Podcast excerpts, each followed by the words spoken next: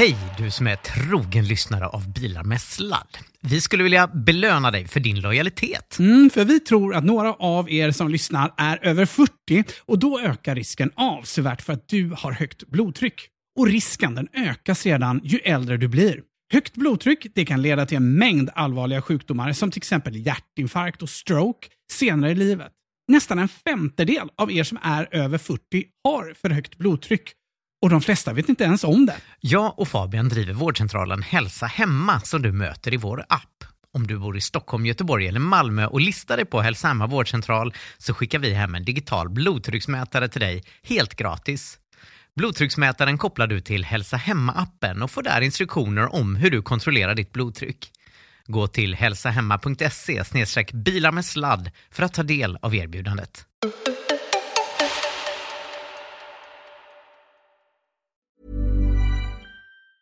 When you're ready to pop the question, the last thing you want to do is second guess the ring.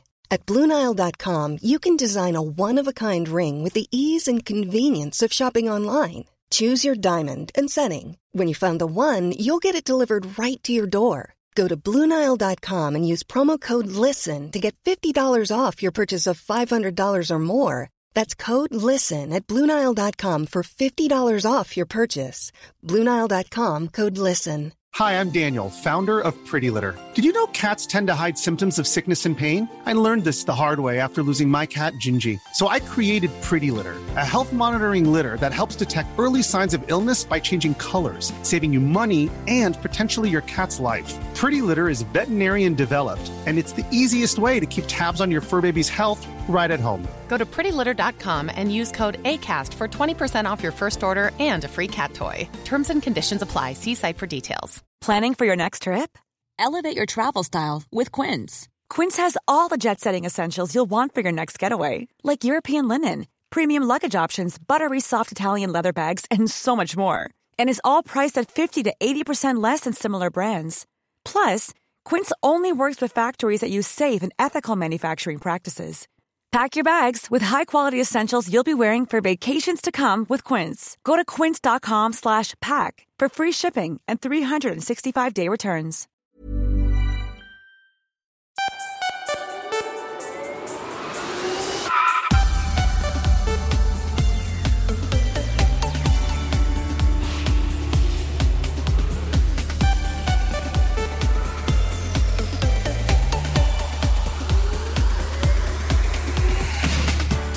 Veckans avsnitt djupdyker vi i höghöjdsämne och snackar mer elflyg. Dessutom blir det EU-stopp för fossilbilar och så följer vi upp härvan kring Easyland-boxarna, sparkar lite på Toyota och sen kommer ett riktigt bra tips till dig som funderar på att köpa en begagnad elbil. Det är du. Allt detta och mycket mer i Nordens största miljö och elbilspodcast. Bilar med sladd. Välkomna till ännu ett avsnitt av Bilar med sladd. Och det är bara jag och Alfred. Fabian är upp och ner tror jag. Ja, just det. Upp och ner och bak fram. Han är i Australien. Ja. Just precis. Ja. Eh, väldigt behagligt för honom. Lite segare för oss eh, här som behöver vara, dras med varandra. Det är en bra tid på året att åka till Australien kan man tänka. Ja. Jag hade en kompis som, som åkte dit eh, svensk sommar utan att tänka sig för. Eh, Mhm. och så skulle de liksom jobba och sådär. För då, då är det ju vinter där, så det är ju rätt deppigt. Och så skulle de jobba och samla ihop pengar och ge sig på roadtrip. Och så äntligen när det började bli vårvarmt där borta, när det liksom började bli mörkare här hemma, Mm. då, då skulle de liksom leva loppan med pengar de hade sparat ihop. Men Mm. då var det tyvärr så att en ganska nära anhörig till honom gick och dog. Så han var tvungen att åka hem till Sverige. Så då blev det liksom hem till svensk vinter när den drog igång. Så han hade Ja. tre vintrar på raken. Det var deppigt. Mörkt, ja. Men hur är vintrarna i Australien? Nej, men det kan nog vara kallt där. eh, Alltså, det, jag vet inte precis hur det ligger till, men det, det kan väl bli minusgrader och snö på, på Mm. sina ställen. eh, I synnerhet på Nya Zeeland som de också var över till. Liksom, jag, räknar lite med det. Ja, du, du glömde säga i in, inledningen där att vi är Nordens största teknologipodcast också. Ja, men det brukar du säga. Ja, just det. Ja. Precis. Men kan inte du säga det den här gången? Ja, okej. Vi är tydligen Nordens största teknologipodcast också. Jag vet inte, är, är vi det? Liksom? Jag tycker vi åker lite upp och ner. Det beror lite på om man kollar släppvecka eller den andra veckan när vi inte släpper avsnitt. Så är det precis. Eh, dessutom så finns det lite engelskspråkiga teknologipodcasts som är lite större än oss, men vi är den största svenskspråkiga i alla fall. Ja, eh, hoppas vi. Ja. Ja. Och jag har haft trubbel sedan vi möttes senast med min bil. Det har varit en pågående problem för mig nu med massa olika grejer och nu var det ytterligare någon ny grej. kom så här kylvätskevarning och så. Min bil har väl gått typ 13 000 mil tror jag nu, Model mm. X. Uh, och nu börjar problemen hopa sig. Ganska dyra problem. Jag hade tur att försäkringen tog det ena och att Gruffman, kommer du ihåg det, tog det andra till ett rimligt ja, pris. Det. är oklart ja. fortfarande om du fick poddrabatt eller om det, ja. det, det är så ja. det är. Ja, men det jag tänkte lite på är att eh, hmm, undrar om man ska köpa en begagnad Tesla som har gått liksom 10 000 plus mil, om det är ett bra köp. Ja, ja. Jag är lite osäker på det med tanke på de felen jag har. Ja, man, ska nog, man ska nog se till att ha stora försäkringen i alla fall på det och det är ju inte gratis. Liksom, för det, jag vet inte, alltså vi, vår, vår Model X är ju också, den har faktiskt gått längre än din. 14 000 har mm. vår hunnit rulla nu. Och, mm. eh, men den är något nyare från 2017. Mm. Jag har också fått renovera AC'n och sådär på den. Och, och det, jag, jag la märke till att Trygg Hansa de utvidgade nyligen eh, maskinskadedelen i försäkringen. Liksom, så det, det verkar som att det är en del som behöver ta maskinskada ja. på, på de där bilarna. Så det finns kanske en anledning till att det är ganska hög premie på dem.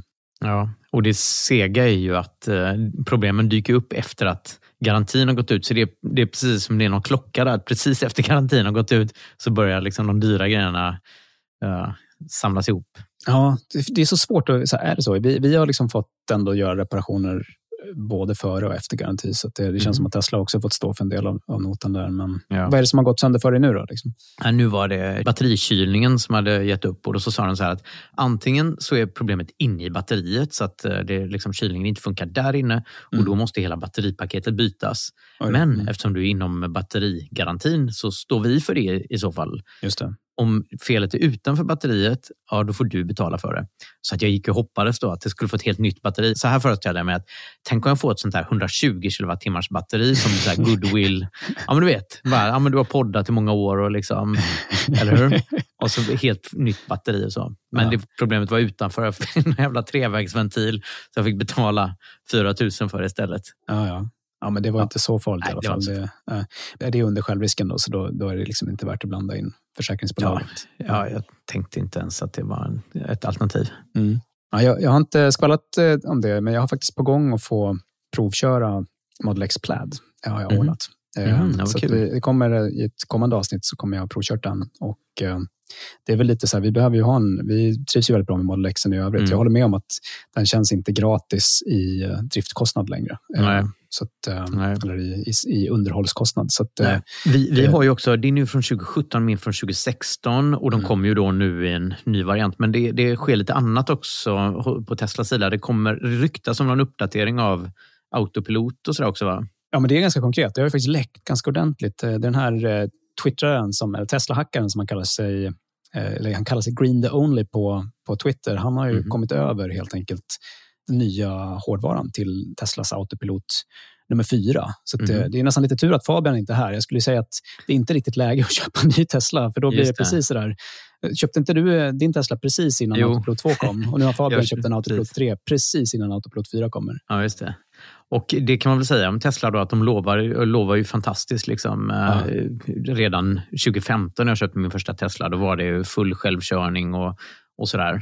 Och då var det, det var Autopilot version 1 och sen kom version 2 och sen 2,5 och nu 3. Och det är kanske inte ens så att de som får version 4 kommer kunna ha full självkörning i sina bilar.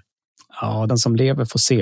Eh, mm. De får mycket skit med tanke på hur, mycket de har, hur långt de har kommit och vad de gör. Eh, mm. Naturligtvis så, så bygger jag att de får mycket skit på att de har lovat ännu mycket mer än vad de har levererat. Så det, mm. det, är väl liksom rimligt att de får en hel del kritik. Då. Men, men det är också mm. jävligt coolt vad, vad de gör. Mm. Det man kan vara säker på är att de, liksom, de löser det för den nyaste hårdvaran först. Så när man har en sån här, men vi har ju köpt den här Full Self-Driving för Autopilot 2 då från mm. början.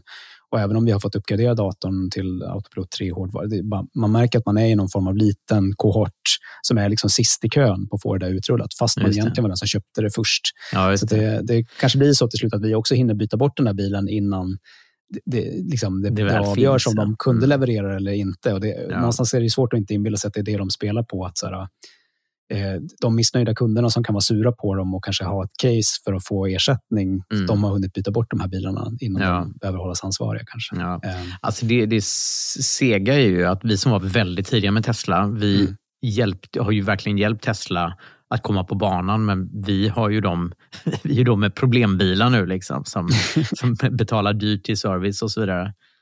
Jag vet inte hur, alltså så, det är inte min upplevelse ska jag säga. Våran, våran bil, jag vet inte, du, du har ju en av de allra, allra första, så det, Mm. det brukar ju ha liksom barnsjukdomar Mm. i, i början. Eh, våran Model X, trots falkdörrar och allt möjligt, liksom, har ändå varit betydligt mer problemfria än bilar som vi har haft tidigare. Så jag delar inte den här liksom, upplevelsen. Däremot så är den Nej. dyr att reparera när man väl ska reparera den. Alltså, jag har inte haft problem innan heller, ska sägas. Inga problem med de här falkdörrarna eller någonting sånt. Det var att allting kom nu, samlat bara. Boom, Ja. det började för några månader sedan och, och stora fel. Liksom. Och Ja.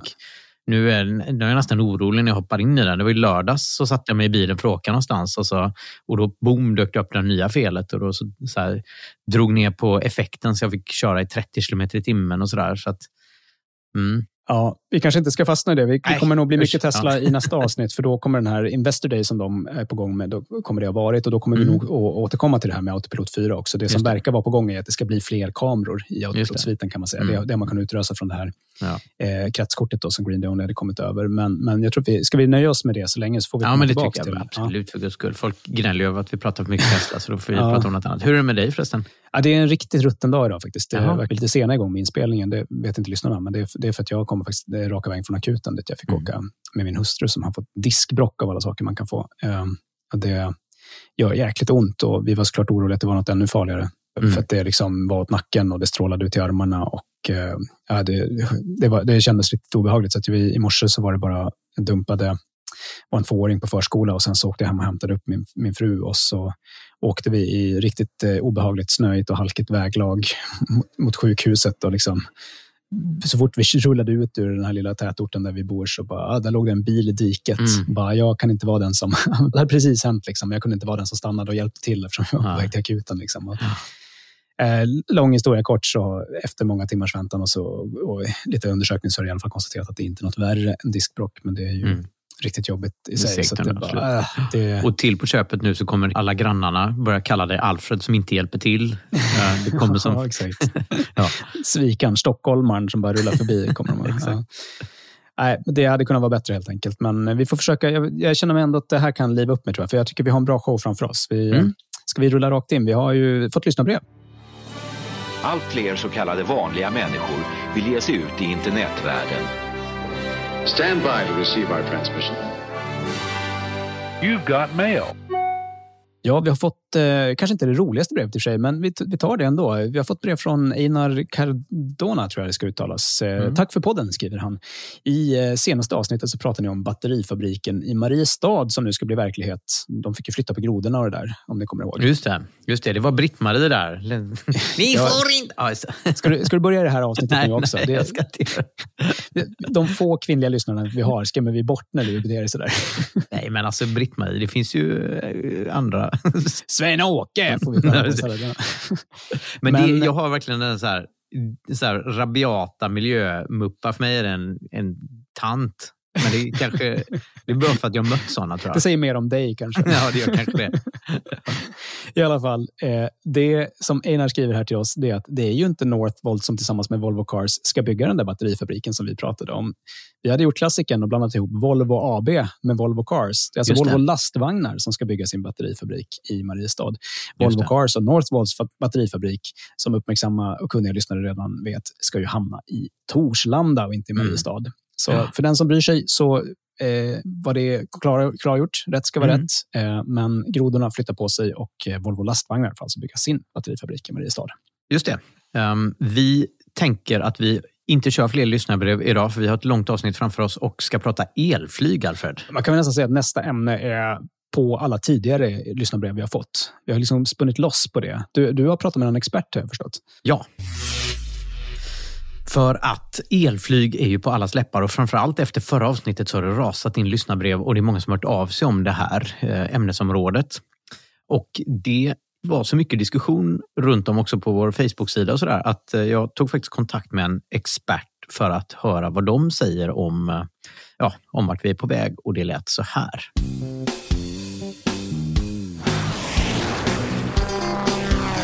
Då säger vi välkommen till Daniel Buvarp till programmet. Välkommen! Tack så mycket! Vad är du egentligen? Du är elfordonsingenjör va, i botten? Ja, det stämmer. Jag är utbildad elfordonsingenjör och jag jobbar eh, nu då som elingenjör inom eh, flygindustrin. Och sen så jobbar jag även som lärare på högskolan och jag jobbar lite grann som flyginstruktör också. Okej, så du är pilot också? Eh, ja, det stämmer. Jag har ett flygcertifikat och utbildar lite grann på kvällar och helger när jag har tid, vilket inte är så ofta kanske som jag skulle vilja. Men... Ja, kul. Och har specialiserat dig nu då på flyg, elektriskt flyg? Precis, det är det jag, en av de sakerna jag jobbar med. Om vi tar jetmotorn först då om jag har förstått det rätt så används avgasförbränningen för att skapa den här jetdriften och den här fantastiska thrusten. Vad heter det på svenska? Dragkraft. Ja, dragkraft. Mm. Kan man på något sätt återskapa det med, med en elektrisk motor på något sätt? Delvis är väl eh, svaret.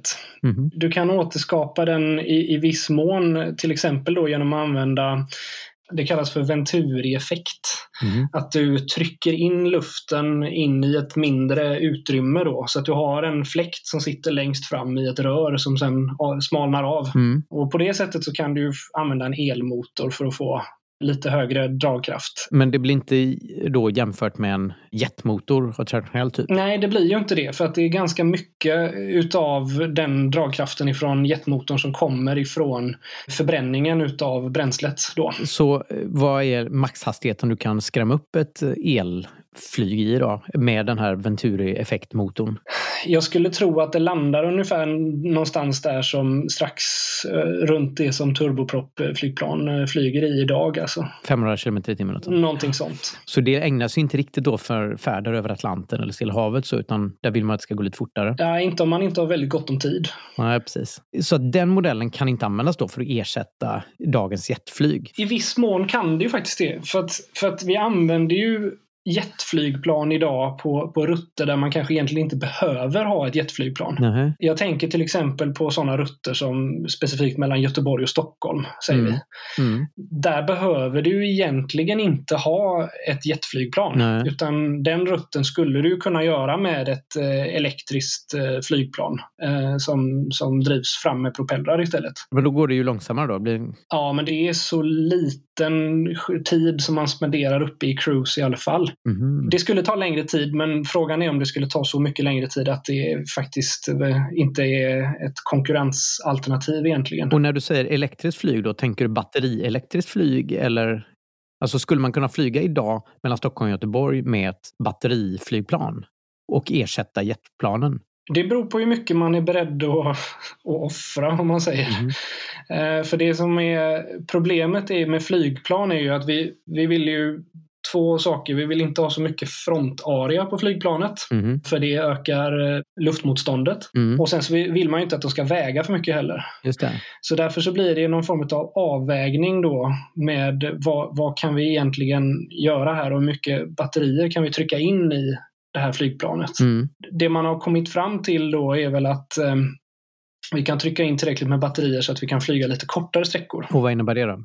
Ja, 40 mil kanske. 40 mil. Ja. Med, fortfarande med, jag tänker på de här Boeing 737-800 eh, planen som går mm. mellan Göteborg och Stockholm och eh, Oslo och Köpenhamn. Nej, och de skulle vara betydligt mindre, skulle de här okay. planen vara. Då. Okay. Som det ser ut nu. Men då går det inte riktigt att få ekonomi i det på samma sätt som om du ska ha två piloter och, och sådär, men bara med en mindre mindre passagerare? Nej, samtidigt så är reglerna ser ju lite annorlunda ut för det är inte säkert att du behöver ha två piloter om du har ett mindre flygplan. Mm -hmm. Och samtidigt är det inte säkert att du behöver ha lika mycket kabinpersonal heller om du har ett mindre flygplan. Just det, fast jag tänker det finns ju redan mindre jetflyg så där mm. borde ju flygbolagen redan ha räknat på att det lönar sig att ha den storleken på flygplan. Ja, det gör det. Och sen har du ju en ytterligare, alltså de förbränner ju bränsle och bränsle kostar massa pengar medan el är billigt. Just det. Och en, ett mindre jetflygplan är inte lika bränsleeffektivt som ett större är, alltså per passagerare om man räknar. Okay. Men eh, tillbaka till elflygen här då. Vilka alternativ finns det idag då? Elektriskt propellerflygplan, det är självklart att, att ja. få, en, få en propeller att snurra är ju el bra på. Mm -hmm. Och är det den typen av flygplan du tänker då mellan eh, inrikesflyg då? Det tror jag kan definitivt vara ett, ett alternativ. Jag tror även att det kommer att bli vanligt med att man använder eh, räckviddsförlängare då, utav olika sätt i, mm. i mhm. de här eh, flygplanen. Och vad tänker du då på? Ja, det är förmodligen rör det sig om en turbinmotor skulle jag tro. Fossil motor då? Det behöver inte nödvändigtvis vara. Den kan ju vara driven utav ett, eh, ett, ett bränsle som inte är av fossilt ursprung. Det, till exempel då så finns det ju ett, man har tagit fram en standard för, för jetbränsle som, som inte har fossilt ursprung. Men oavsett om det är fossilt eller inte så har mm. vi problemet med koldioxid upp på hög höjd som ger den här höghöjdseffekten. Mm. Men den är ju mer framträdande ju högre upp du kommer. Så att om, om man flyger på de här höjderna som de här eh, propellerflygplanen befinner sig på så tror jag inte att du har det problemet på samma sätt. Nej. Men vi har ändå problem med koldioxid. Ja. Om, om man tänker sig att vi vill ha en, ett långsiktigt hållbart sätt att flyga mm. som inte skapar några utsläpp överhuvudtaget. Ja. Då landar vi på batteri och förra, förra gången pratade vi bränsleceller och sådär. Vad finns det mm. för alternativ då? Det är ju dels är det ju de här bränslecellerna då. Mm. Det var ju det här företaget som, som du pratade om i, i USA där de har byggt om då. De har använt ett existerande flygplan och sen så har de bytt ut turboproppmotorerna mot eh, elmotorer istället och driver dem med bränsleceller. Mm. Det tror jag kan vara ett alternativ för vissa sträckor. Sen så är det ju då lite mer såna här tekniker som man har pratat om ganska länge men som liksom inte kommer någon vart riktigt då, de här ducted fans då som eh, man kan driva med elmotorer. Och vad är det för någonting? Vad är det? Ducted fans? Ja, det är de här alltså, vad heter det, trattarna som går ihop i ena ja, ja, ja. Du sätter en mm. fläkt längst fram. Men det sa du var inte lika ändå, liksom, de Nej. kan inte konkurrera med jetmotorer ändå? Nej, och sen finns det då ett sista alternativ och det är ju då att man använder ett eh, bränsle som man kan förbränna i en jetmotor men som inte genererar koldioxid. Okay. Och då kan man ju använda sig utav väte till exempel vätgas. Jaha, så att, och då kan du få jet, om du, om du förbränner väte då, eller vätgas, ja. så kan du få jetmotoregenskaper ja. utan utsläppen? Eh, ja, du får ju, utsläpp får du men det är ju vattenånga. Ja, just det. Och då får du den hastigheten som dagens eh, jetflygplan har? Eh, ja, det är egentligen det. Det som du tappar då med, med att göra på det sättet, det är ju ehm, eh, räckvidd lite grann. För att det, okay. du kan inte packa där vätgasen lika trångt som du kan eh, få in energi i vanligt jetbränsle. Så därför så antingen så får man eh, flyga lite kortare sträckor eller så får man börja tänka om lite grann kring hur hur man ska lägga upp sina rutter och sånt. Men vad, vad pratar vi då? Hur, hur mycket mindre? För det är energidensitet vi pratar om, mm. hur mycket energi som får plats i varje liksom, fysisk eh, påtaglig enhet. Just det. Volym. Hur mycket, ja, volym mm. kallar man det också mm. till exempel med ett annat ord. Eh, hur, eh, hur mycket sämre är det? Hos eh, vätgasen? Det är en påtaglig skillnad. Men okay. det man hoppas då är ju att man ska kunna få fram nya tekniker som gör att man kan trycka in mer vätgas per volym. Och, och det handlar om att ha tankar som tål högre tryck också då? Va? Ja, exakt. Och det, det räcker ju inte med att de ska tåla högt tryck utan de behöver ju vara byggda i ett material som den här vätgasen inte ger sig på heller. För det är ju ett av de främsta utmaningarna med vätgasen, är att den, den, är så otroligt frätande. Ja, just det. Så kortdistansflyg då inom Sverige, det verkar ju i stora drag löst med batteri, elektriska, ja, eller i alla fall på pappret. Ja, på pappret så kan vi lösa det i alla fall, ja. Mm. Men internationellt flyg, finns det något sätt att lösa det? Är det de här bränslecellerna? Alltså min spaning, min personliga reflektion över detta är jag tror att, eh, att bränsleceller eh, kan, vara en, kan vara definitivt ett alternativ eh, på, på, på det för, för det ändamålet. Just det, men då pratar vi ändå inte flyg till New York utan då är det fortfarande mellan Stockholm och Göteborg? Ja, kanske vad heter det, Stockholm till Berlin och sånt också. Mm. Det, beror ju lite grann på kanske att man kommer behöva göra så då att man får utveckla jetmotorer som, som man kan använda på lite lägre höjd. Så man kan använda det här eh, SAF kallas det ju för då, det här mm. eh, bränslet som, som har förnyelsebart innehåll. Just det. Men som ändå har koldioxidutsläpp då förstås? Koldioxidutsläpp har det ju, men om, man, om det är väldigt viktigt att man ska undvika den här höghöjdseffekten då, vilket det ju är, mm. så kanske man får flyga dem på lite lägre höjd då. Man kan mm. ju även flyga turboproppflygplan kan man ju flyga med det här bränslet också, det går alldeles utmärkt. Hur är det med jonmotorer och sånt där? Det har ju pratats om det mycket i framförallt Star Trek. Ja, det är ju att man eh, skjuter ut eh, joner för att generera dragkraft mm. istället. Då. Är det inte ett alternativ då om man ska till New York? De har en väldigt jämn eh, dragkraft men det tar mm. väldigt lång tid för dem att accelerera. Det kan ju ta ju någon sån här, några, några årtionden att komma upp i någon högre hastighet. Okej, okay. det är ett alternativ då? Nej. Jag vet inte, det är möjligt. När man läser på nätet så, så dyker det ofta upp olika revolutionerande startup med, som sägs ha uppfunnit olika saker mm. när det gäller då elektriska jetmotorer och sådär. Mm. Finns det någonting i horisonten som, som verkar spännande? Ganska så ofta så hävdar de att de har eh, sin lösning redo om 5-10 år när det är dags för, eh, att, för deras pengar att ta slut. Ja, just det. Eh, men, Forskningsanslagen. precis. ja, precis. Nej, men det återstår väl att se. Det är, jag tycker det är väldigt kul och positivt att det finns många som är intresserade av och, de här frågorna och vill eh, försöka ta sig an dem. Mm. Jag hoppas att det kommer att leda till någonting bra i slutändan. Mm. Vad bra. Tack så hjärtligt. Kul att ha dig med i programmet. Ja, tack detsamma. Det var kul att få vara med. Ja, men grymt. Det känns verkligen som att jag har fått svar på många av frågorna som jag hade. Men en sak som jag inte riktigt eh, hänger med på. För jag hade bilden av att man flyger på den höjden man flyger med dagens plan. Dels för att man ska liksom kunna ta del av de här jetströmmarna som går typ över Atlanten för att man ska kunna få medvind, kraftig medvind när man flyger för att spara mm. bränsle.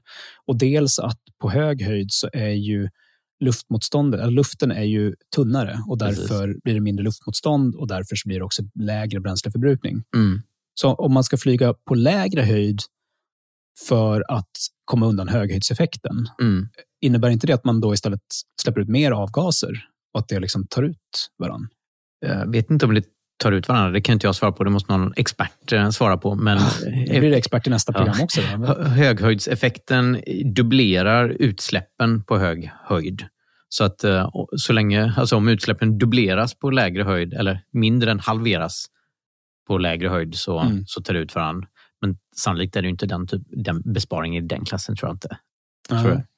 Alltså, ja, jag vet inte. Ja, det låter jag vara osagt. Mm. Men vi får se. Det kanske går att återkomma igen då till, till svar på den frågan. Eller så om du vet som lyssnar, då kan du skriva in och berätta hur det ligger till för oss. Om det, eh, hur stor besparing det är man av att flyga på så hög höjd som man då kanske skulle undvika om det ska gå på biobränsle. För att, liksom... Ja, men framförallt så, så diskussionen här var ju att flyga mellan städer Ja. Och, eh, och liksom i ganska lokala flygturer för att långdistansflyg känns ju väldigt fjärran så att jag undrar om, eh, alltså det verkar inte finnas någonting som pågår på det området förutom då att köra vätgas, mm. inte som bränslecell utan faktiskt förbränna det.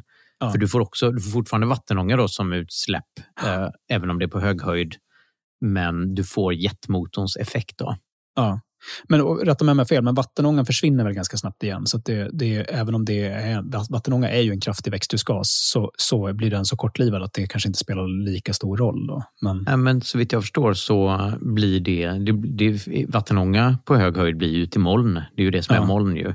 Ja, visst. Så det var ju det vi pratade om i förra avsnittet, att det som då händer är att det blir lite mer moln som också då kan hjälpa till att stänga inne uh, värme. Men det är lite oklart än så länge. Han visste inte det och det var också oklart när jag har eh, sökt information om det här hur mycket det egentligen påverkar. Mm. Men det gäller ju också bränslecellsflyg som också släpper ut vattenånga. Då ju. Ja, absolut. Alltså ibland ser man ju efter de här fåtal bränslecellsbilarna som rullar omkring, då, då droppar det ju vatten. Liksom. Mm. Det kanske bara är en bråkdel som rinner ut. Jag vet inte hur, hur mycket efter elflygare som skulle regna ner direkt. Liksom. Ja. Jag såg Toyota Mirai, för Toyota har ju satsat mycket på bränsleceller. Det har varit deras storsatsningsområde. Jag mm. såg den på en utställning en gång och det var ju en ganska rejäl pöl under den. Mm. Uh, så att det såg, och stod droppar, liksom, läckte precis som någon stod kissar, någon gammal gubbe stod och kissar eller sånt där. Du ska sparka på Toyota igen längre fram i showen. Ja, du behöver inte börja redan nu.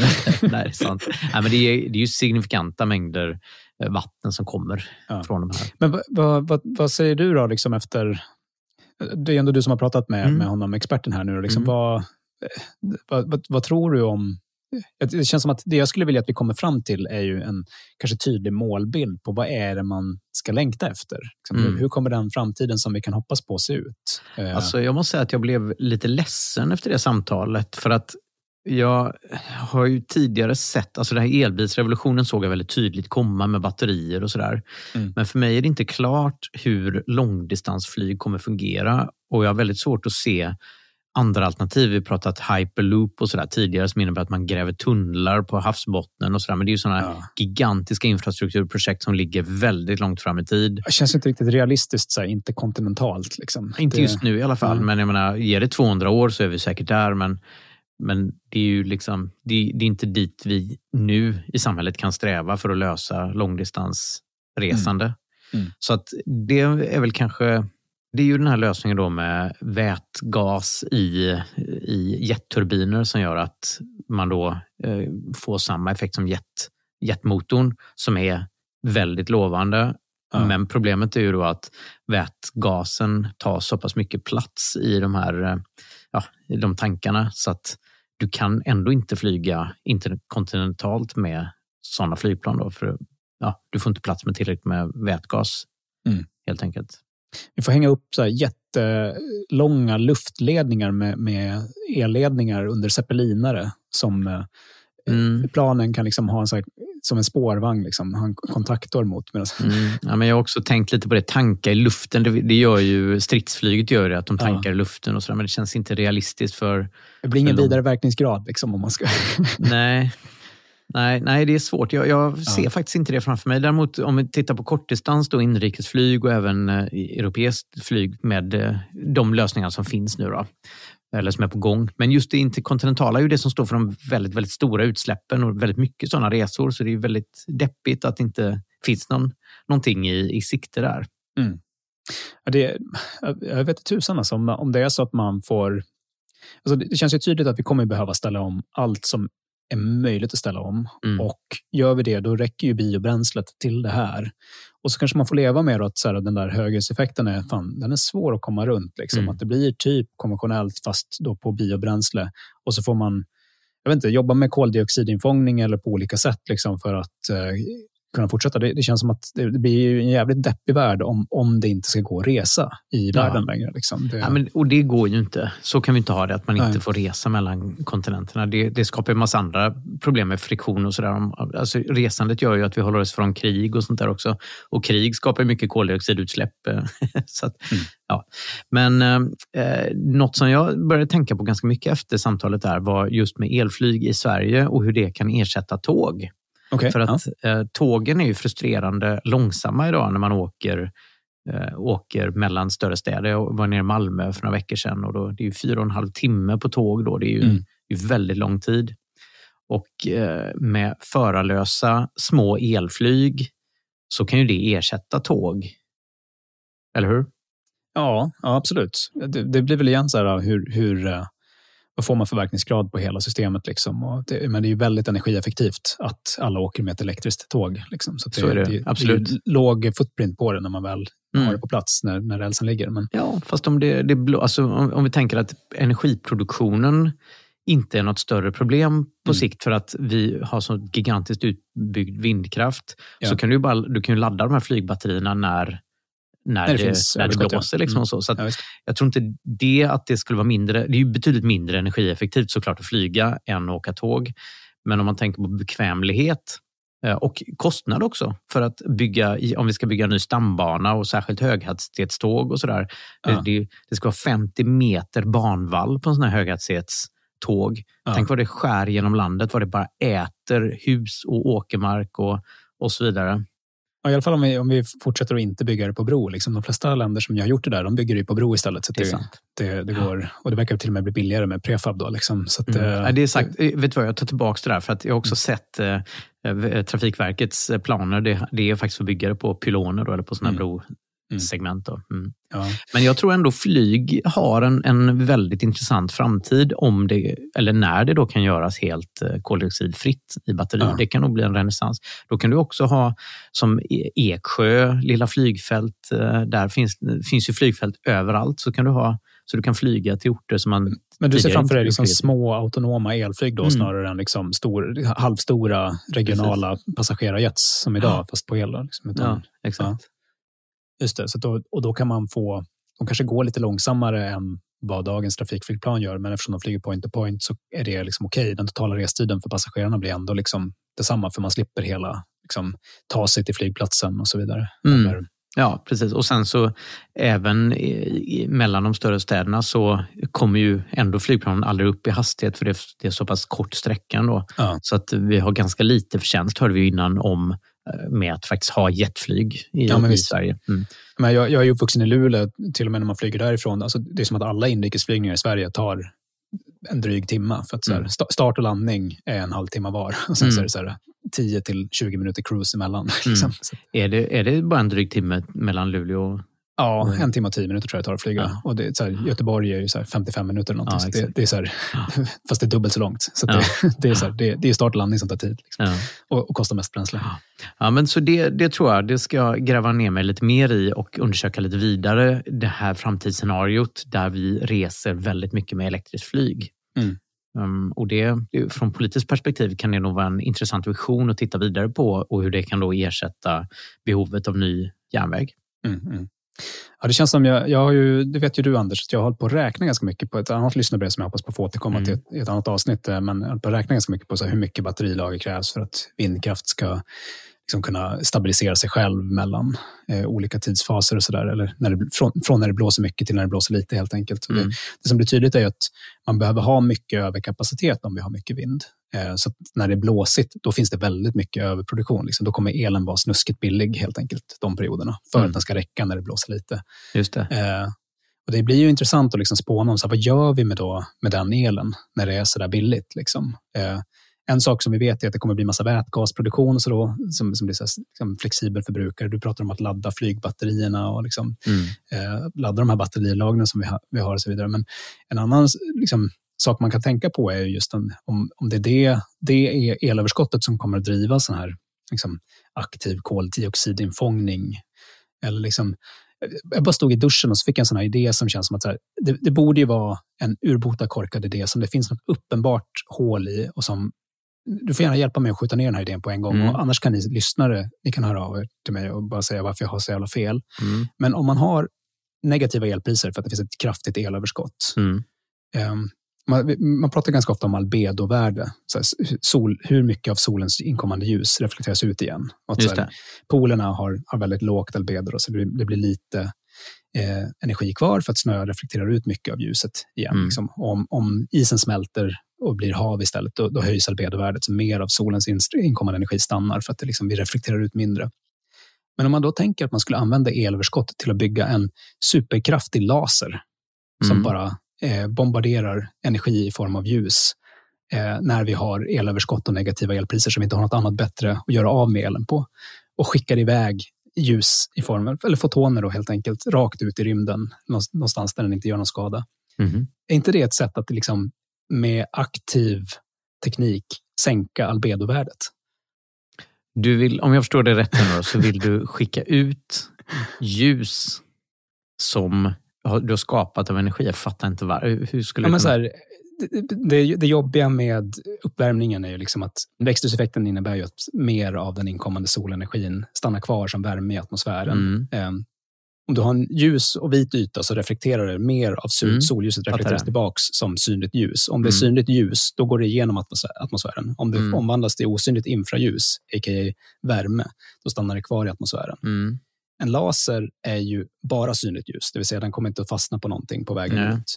Så om man har en laser på flera megawatt eller till och med gigawatt, liksom om man bara, alltså det är en absurd idé. Jag skulle bara vilja höra varför. Ja, men jag, jag, jag bara ja. fattar inte, för att du skapar ju nytt ljus genom alltså vindenergi. Då. Alltså du omvandlar ju vindenergi till ja, ljus. Ja, alltså, tänker... Det handlar ju någonstans om att jorden måste bli av med lika mycket energi som kommer in från solen för att vi ska behålla balansen.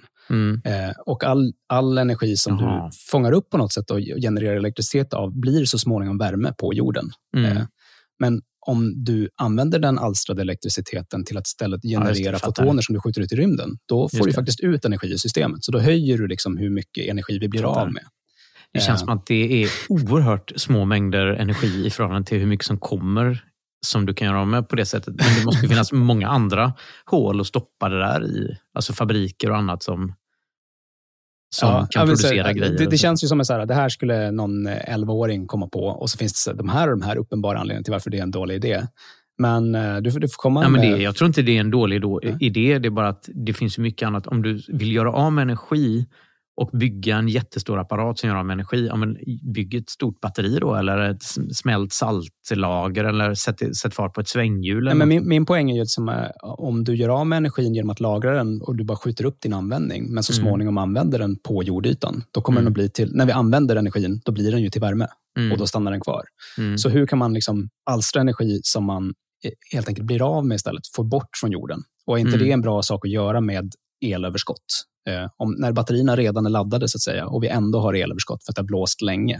Mm. Vad, vad, ska man göra med den energin då? Mm. Det bästa kanske vore för att liksom, få ner uppvärmningen är att man helt enkelt skickar ut den i rymden. Och då behöver vi skicka ut den. Hur skickar man ut den i rymden då? Jo, med synligt ljus, laser. Mm. Så här, då får man ju ut den i rymden. Då är den ju inte kvar i vårt system, i vår Nej, Ja, jag, jag förstår Nej, vad du... Det finns säkert ja. något uppenbart. Du, du, som lyssnar och bara sitter och himlar med ögonen åt den här idioten. Skriv in och berätta. Det, det vore så himla kul att få... Eh, det känns som att så här, det kan inte vara så enkelt. Förmodligen så är det just så här, det, det går inte att bygga det i tillräckligt stor skala för att det ska göra någon som helst liksom, skillnad som är, mm. har någon som helst betydelse. Det, det, det förväntar jag mig. Liksom. Det måste ju vara så att de som, som är tillräckligt smarta för det här, de har redan tänkt på det och avfärdat det som, som idioti. Liksom. Mm. Men det, det, var en sån där sak som kom när jag duschade varmt och bara, varför gör man inte det här? Liksom. Mm. Fattar. Ja. ja, men eh, verkligen intressant eh, dusch. Det var, en, eh, det var en återvändsgränd, en liten utflykt. Eh, tillbaka till ämnet. Hur är det? Vi eh, brukar eh, ta en liten kort paus innan det blir nyheter. Ja, och det ska vi göra den här gången också. When you're ready to pop the question, the last thing you want to do is second guess the ring. At BlueNile.com you can design a one-of-a-kind ring with the ease and convenience of shopping online. Choose your diamond and setting. When you find the one, you'll get it delivered right to your door. Go to Bluenile.com and use promo code LISTEN to get $50 off your purchase of $500 or more. That's code LISTEN at Bluenile.com for $50 off your purchase. Bluenile.com code LISTEN. Mom deserves the best, and there's no better place to shop for Mother's Day than Whole Foods Market. They're your destination for unbeatable savings, from premium gifts to show-stopping flowers and irresistible desserts. Start by saving 33% with Prime on all body care and candles. Then get a 15-stem bunch of tulips for just $9.99 each with Prime. Round out Mom's menu with festive rosé, irresistible berry chantilly cake, and more special treats. Come celebrate Mother's Day at Whole Foods Market.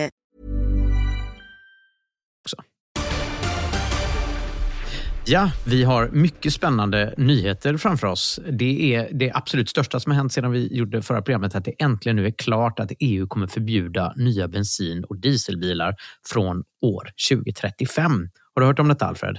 Alltså, det känns som att man har hört det om och om igen, att det, att det är så det är och att man nästan rapporterat om det som att det redan var bestämt. Men vad är det som har hänt nu då? Nu är det bestämt alltså? Eller?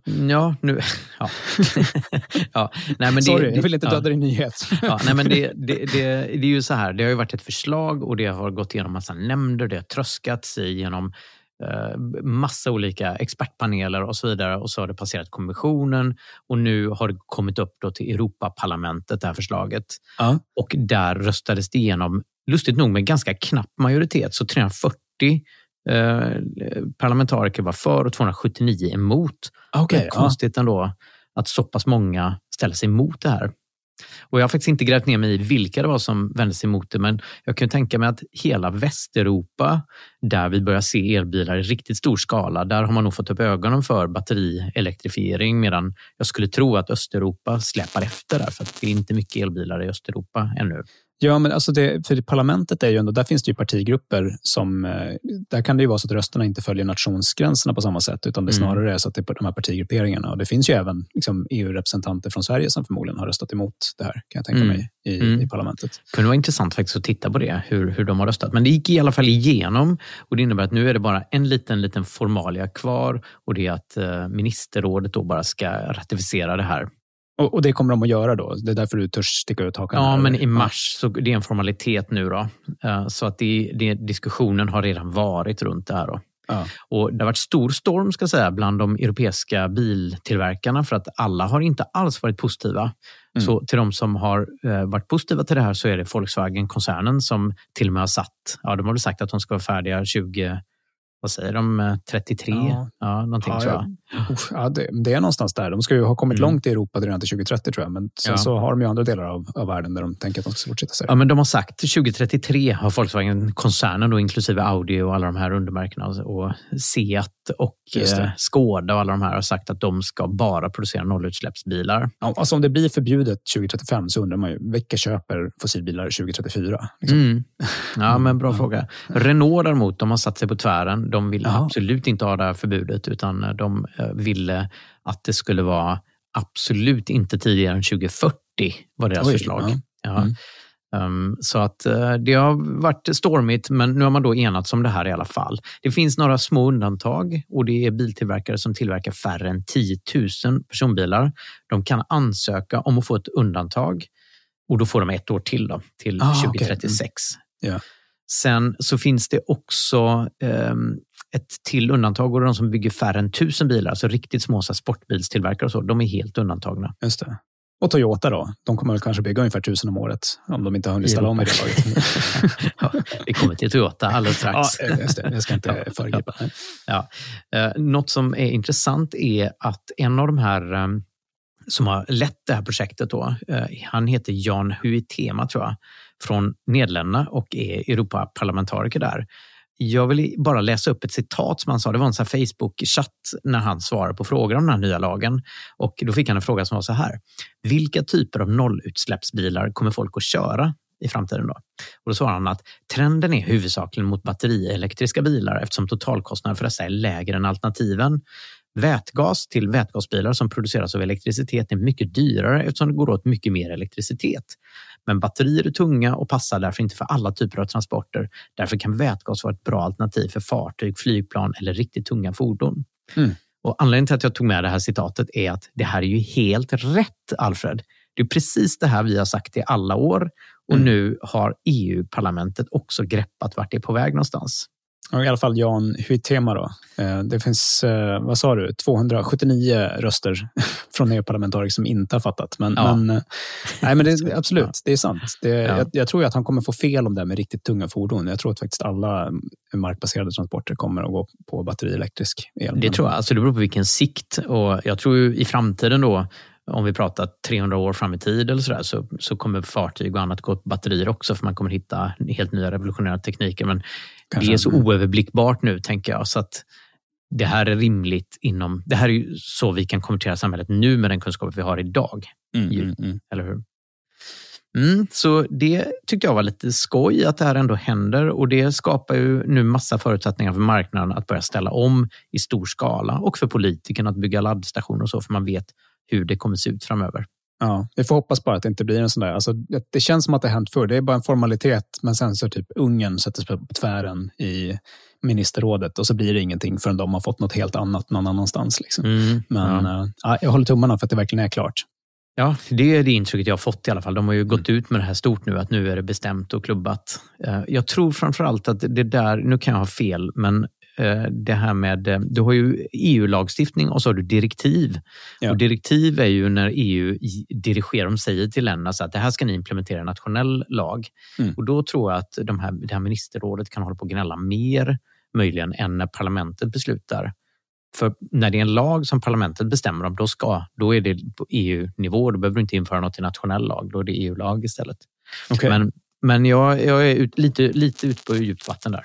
Ja, jag känner att det, bara när jag höll på att gå igenom elbonusar fram och tillbaka för något år sedan så känner jag mm. att jag, jag, jag skulle behöva läsa mer statsvetenskap för att jag, mm. jag förväxlade förordningar och eh, direktiv och så mm. vidare. Så att, mm. eh, vi, vi hoppas att det här är helt färdigt. Ministerrådet ska säga sitt. Förhoppningsvis ja. är det klart i mars helt enkelt. Det gör vi. Jag har tagit med mig också en liten uppdatering om det här med Easy-laddboxarna som vi pratade om eh, i förra avsnittet. var det ju. Just det. Eh, de riskerade att vara en dödsfälla till och med. Mm. Eh, och nu har, ja. ja, det kanske var det kryddat. Det, alltså det, det är ändå, om, om det är fel på jordfelsbrytningen, då kan det faktiskt bli farligt. Det. Men det var ju Elsäkerhetsverket som hade kommit med kritik mot Easy och den där kritiken läckte ju ut innan eh, Elsäkerhetsverkets slutrapport med deras undersökning om laddboxar var klar. Mm. Och därmed så kan man säga att kritiken kom ut i förväg, vilket har gjort att Isis svar till Elsäkerhetsverket också nu har publicerats offentligt.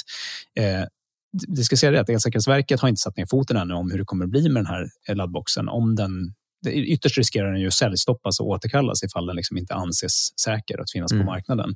Och Det är i så fall Sveriges förmodligen vanligaste laddbox. Mm. De har sålt över en halv miljon boxar runt om i Europa, de flesta i Sverige och Norge. Så det, det, det är ganska rimligt att det här är Sveriges, mest, äh, Sveriges vanligaste laddbox. Mm.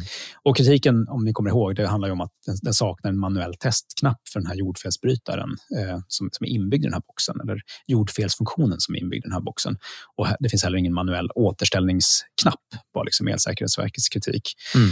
Eh, och eftersom många lyssnare har de här boxarna så tänker vi att vi, jag tycker det var bra att den tar med vad IC har svarat och sen så får vi återkomma slutgiltigt till ämnet när Elsäkerhetsverket kommer med sin slutrapport om, om vad som kommer att hända, om det blir några sanktioner mot den här boxen. Just det.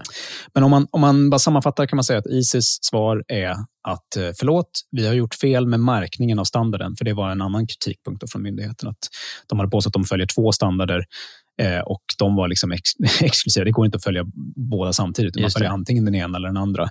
Eh, och där säger de bara, vi, vi har gjort fel, vi ska ändra på den här etiketten. Liksom. Mm. Eh, känns som en ganska liten sak. Ja, det, känns, det kanske vi, vi struntar i, vi som är vanliga dödliga som, eh, som bara använder boxen. Mm. Men eh, viktigare är att de, motsätter sig Elsäkerhetsverkets tolkning då av de här reglerna kring hur man ska implementera jordfelsbrytningsfunktionen. Mm. Därför att jordfels, eh, Elsäkerhetsverket argumenterar att så här, standarden säger att man ska ha en manuell testknapp och en manuell återställningsknapp. Man får inte välja vilken del av standarden man följer. Man, antingen följer man hela standarden eller så följer man inte standarden alls. Liksom. Och, mm. Eh, och har man inte de här knapparna, då kan man inte säga att man följer standarden. Och mm. någon standard måste man ju följa. Eh, det Easy svarar är att de här standarderna har faktiskt uppnått en viss ålder och de lyder under ett liksom övergripande EES-regelverk, alltså i princip ett EU-regelverk, men det inkluderar Norge och lite andra mm. länder också, mm. eh, som gör gällande att standarderna ska inte hålla tillbaka den tekniska utvecklingen. Så man får som tillverkare därför tolka vad syftet och andemeningen med en bestämmelse är. Mm. Och om det går att lösa uppgiften på ett bättre sätt eh, med en ny teknik, då, då ska liksom inte standarden vara anledningen till att man liksom inte väljer att använda den nya tekniken. Så länge det här då är bättre ur säkerhetssynpunkt och bättre för slutkonsument, då ska man liksom ta sådana steg. Och De hävdar då att deras lösning som har en sån här integrerad jordfelskrets istället för att det ska vara en separat jordfelsbrytare, mm. som ju är alternativet med många andra laddboxar, det är mycket bättre eftersom det innebär noll risk för att man hoppar över det här steget vid installation. Det vet vi till exempel att Fabian berättade i förra showen att mm. han har ju liksom Teslas boxar som saknar det här och då har han ingen sån jordfelsbrytare alls. Ska vi bara dra jättekort för de som inte hörde förra avsnittet ja, vad en sån här typ B jordfelsbrytare gör då? För att folk har ju, många har ju jordfelsbrytare hemma ja. redan. Ja, men exakt. Jordfelsbrytare finns i typ A och typ B. Typ A är det som hanterar växelströmmen. Det sitter normalt i elcentralen och det som gör att istället för att du får eldsvåda hemma när någon råtta gnager av din elledning så, så märker den här jordfelsbrytaren att någonting är fel och så stänger den av strömmen och så kan man liksom märka problemet. Då. Mm. Men den här typ A, då, jordfelsbrytaren, den fungerar överhuvudtaget inte för elbilar eftersom elbilar går på likström då ju, eller batteriet Ja, men exakt. Det man är rädd för ska hända med en elbil som har mycket då likström i ett batteri, det är att om någonting blir fel kring laddutrustningen eller i bilen, då riskerar det att läcka ut lite likströmsspänning tillbaks på själva husets elsystem. Eh, Och Det som är problemet med den där likströmmen, det är att den kan göra den klassiska eh, jordfelsbrytaren typ A blind för sina problem. De märker mm. inte den när den råttar någon helt annanstans gnager av din elledning och så får du en eldsvåda fast, råttan, fast du hade en jordfelsbrytare och trodde att du var säker. Så därför ska man ha en sån här jordfelsbrytare typ B då, som märker att det kommer läcker tillbaka likström och den ska sitta då i anslutning till laddningen och slå ifrån så att ifall du får det här problemet med bilen, då ska inte den, utan att du märker någonting, slå ut din jordfelsbrytare typ A i elcentralen. Det är liksom tanken. Men vänta, är det så det är att, att uh, likströmmen slår ut jordfelsbrytaren typ A? Jag trodde det var att ja. likström, att jordfelsbrytaren typ A inte märker likströmmen och att du då kan få en, kyss, en likströmskyss av jord? Eh, ja, den kan du nog få. Den sitter ju nedström, så den kan du nog få. Eh, då ska det vara ganska mycket, men det är väldigt små strömmar som de här jordfelsbrytarna, typ B, ska reagera på. Och är det så små strömmar som, som de ska liksom vara designade för att reagera på, då kan du nog få en stöt utan att det är ett dugg problem för dig. Men det räcker för att din jordfelsbrytare typ A ska bli blind. Eh, och eh, att du då, mm. ja, när du får ett efterföljande fel någon annanstans i huset som kan starta en eldsvåda, så löser inte typ A-brytaren ut. Så det, det. Men om du då inte, jag tänkte om man inte har en jordfelsbrytare typ B för elbil, då kan du få in den här eh, likströmmen i ditt elnät i huset och din jordfelsbrytare typ A känner inte av det och du kan få en kyss av jordkabeln eller sån här. Plötsligt blir frysen strömförande? Eh, ja, det, det, skulle kunna få. Men som jag, som jag har läst mig till så är det primära problemet att det här riskerar att slå ut den vanliga jordfästbrytningen så att eh, du då med ett helt vanligt elfel som in, egentligen inte har med elbilen att göra, eh, då kan du få en eldsvåda liksom, av det felet snarare. Okay. Att, ja, nu sitter vi och killgissar el här. Vi, om det är någon elektriker som lyssnar och kan klargöra det här så, så hör gärna av er. Ja, jag har ändå läst på mycket så att, eh, jag tror att min killgissning är bättre än Anders. Okay, ja. Eh, I alla fall eh, så är det då så här att Easy menar då liksom på att det de har gjort med sin, med sin krets här som, som är då inbyggd i boxen, det är att då har de eliminerat problemet att det riskerar att installeras boxar utan sån här funktionalitet överhuvudtaget. Det. Mm. det. har de ju onekligen rätt i. Det, det, kan ju inte hända om det är inbyggt. Och mm. Det andra då, det är att eh, eftersom den här boxen är designad för att testa det här automatiskt vid varje uppstart. Det ska ske mm. minst var 24 timme, men också mellan varje laddning. Så det sker minst 365 gånger om året, men om du laddar bilen så kommer två gånger på en dag. Då kommer det att testas flera gånger den dagen, så det kan mm. även bli fler gånger. Det är onekligen oftare än hur ofta folk brukar trycka på testknappen på sin jordfelsbrytare, argumenterar IC. Just det. Aldrig är svaret på det. Det Nej, gör ju exakt. ingen. Nej. Och det har de väl också onekligen rätt i. Och vidare då så finns det liksom oberoende tester som visar att kretsen funkar verkligen. Den gör sitt jobb och sen så har de ju ganska övertygande argumentation om att vi har sålt över en halv miljon boxar. De är uppkopplade. Vi har sett statistik från över 57 miljoner eh, laddstationer att det här mm. gör ett väldigt bra jobb och funkar. Mm. Så att vi argumenterar att det är säkert och det är bara ett mer modernt sätt att implementera som om standarden skrevs idag, då skulle det här vara tillåtet. Liksom. Um, det är alltså en partsinlaga. Det är vad IC svarar Elsäkerhetsverket. Eh, du som har en sån här box kan få fundera på om du känner dig trygg med det svaret eh, under tiden som vi väntar helt enkelt på vad Elsäkerhetsverket kommer att fälla för utlåtande. Man kan konstatera att tidningen Elinstallatören, som borde veta bättre än dig och mig, de tippar faktiskt att de här boxarna kommer att säljstoppas. Mm. Det skulle kunna bero på en tanke som jag har och det är att nu är det ju här en partsinlaga naturligtvis och Easy presenterar saker i så absolut eh, gott ljus som möjligt för deras egen del. Mm. Jag har väldigt svårt att tänka mig att Elsäkerhetsverket vill göra en sån här drastisk åtgärd på grund av teknikaliteter när boxen då enligt vad IC själva skriver är bättre än vad standarden kräver. Mm. Och Det får mig att tro att det faktiskt är något annat som inte vi känner till här eller detaljer i detta som där faktiskt Elsäkerhetsverket har en poäng, eller en, en god poäng. För att jag upplever någonstans att Myndighetssverige har slutat att sabba för företag baserat på teknikaliteter. Det känns som att det hörde till 80 och 90-talet det där att det inte mm. stod exakt så, liksom, utan att man istället är mer företagsvänliga. Då, att man hittar fina sätt ihop med näringslivet att, att lösa de problemen vi har i samhället snarare än att eh, fälla krokben. Liksom. Mm. Men det är möjligt att Elsäkerhetsverket är kvar i någon sorts 70-80-tals... Eh, ja, vi vet ju ganska snart, någon gång under mars kommer den här rapporten komma. Då får vi se hur det blir. Det, det verkar väl som att eh, Alltså det här är ju anekdotiskt och random människor på, på internet. Men mm. de som försöker interagera med Elsäkerhetsverket och köpa de här standarderna till exempel, de mm. upplever att det är ganska dyrt att liksom överhuvudtaget ha med Elsäkerhetsverket att göra. Att det är en ganska liksom, tungrodd byråkratisk svart låda jämfört med en del andra myndighetskontakter som man har nu för tiden. Okay. Så att, jag vet inte om, om, om du har rätt i det där. Eller, mm. se. Oavsett så är det ju ja, men någon är på bollen. Vi får se vad som kommer ut av det här. Det känns mm. som att Easy är ju tillräckligt stora för att ha muskler att försvara sig ifall det är så i så fall. Så det kan ju bli en intressant juridisk strid i ja, så fall. Jag hoppas det, för det här är så jävla tröttsamt som företagare när man har på sig verk och myndigheter som, som vill lägga krokben baserat på på skit liksom. Mm. Som, som inte är värdeskapande i det här fallet. Så en fysisk te testknapp i det här fallet är ju sämre om du ska testa den än att den testar sig mjukvarumässigt. Automatiskt, ja. Verkligen. Mm. Ja, ja men bra. Men hur är rekommendationen från eh, Bilar med sladd? Ska man köpa en Easybox idag? Om jag var i marknaden på en eh, laddbox precis idag, då skulle jag försöka hitta sätt att vänta en månad. För det, ja. det är så länge det är att vänta på Elsäkerhetsverkets beslut. Eh, jag är väldigt nöjd med mina Easyboxar som jag redan har, så eh, det ska rätt mycket till för att jag ska flytta på dem. Och mm. Eh, är det så att det inte kommer någon sanktion från Elsäkerhetsverket här, då, då tycker jag att man kan, då kan jag verkligen rekommendera Easyboxarna. Men mm. det är så nära att vi vet, så att, måste man köpa precis nu, jag försöker ändå hitta en anledning till varför du kan vänta en månad till. Ja, jag har ju tre sådana boxar och jag är också väldigt nöjd ska jag säga. Ja, då har vi Toyota. Som, nu är det dags. Är det ja. äntligen? Ja, vad ska det bli? Vad bli? sorgebarn. Vi har ju Veckans sen, jättegrej om Toyota. Alltså sedan vi startade den här podden 2016 så har vi varit på Toyota och anledningen till det är att Toyota har, fattade inte vart elektrifieringen vart det var på väg någonstans utan de höll på att gnälla och gnälla och gnälla och gnälla på elbilsbatterier. Raljerade och skojade om att elbilar aldrig kommer bli stort. Utan de satsade, satsade då jättehårt på sin, eh, det de trodde skulle bli framtiden, nämligen bränsleceller som då är vätgas ett sätt att använda vätgas till att skapa alltså Man får ju ge dem att de håller på att kanske få lite mer rätt om vätgassamhället än vad vi trodde tidigt. Liksom om man tänker på hur mycket grön vätgas vi kommer behöva ha i samhället ändå. Men ja, alltså jag vet inte. De har inte i bilar att göra. Nej, precis. Alltså, bränsleceller finns det absolut en plats för och det har vi ja. också sagt hela tiden att det är ju i, i stora skepp och så där. Vi pratade om det tidigare. Då, ju. Industrin. I industrin till exempel. Och så. Så, alltså, vätgas är ju toppen. Det är ju eh, vårt vanligaste grundämne vill jag minnas. och så där.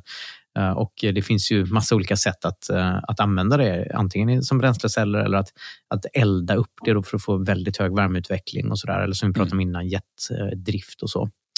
Men i alla fall, Toyota har absolut inte trott på elbilar så att det är väl lite med kniven på strupen och, och sådär som de har tagit fram sin flaggskeppselbil BZFX, heter den. Beyond Zero 4X. Alltså... Den heter alltså BZ4X. Ja. BZ4X. Anders tycker om att låtsas som att han inte kan uttala det. Där. Ja. Ja.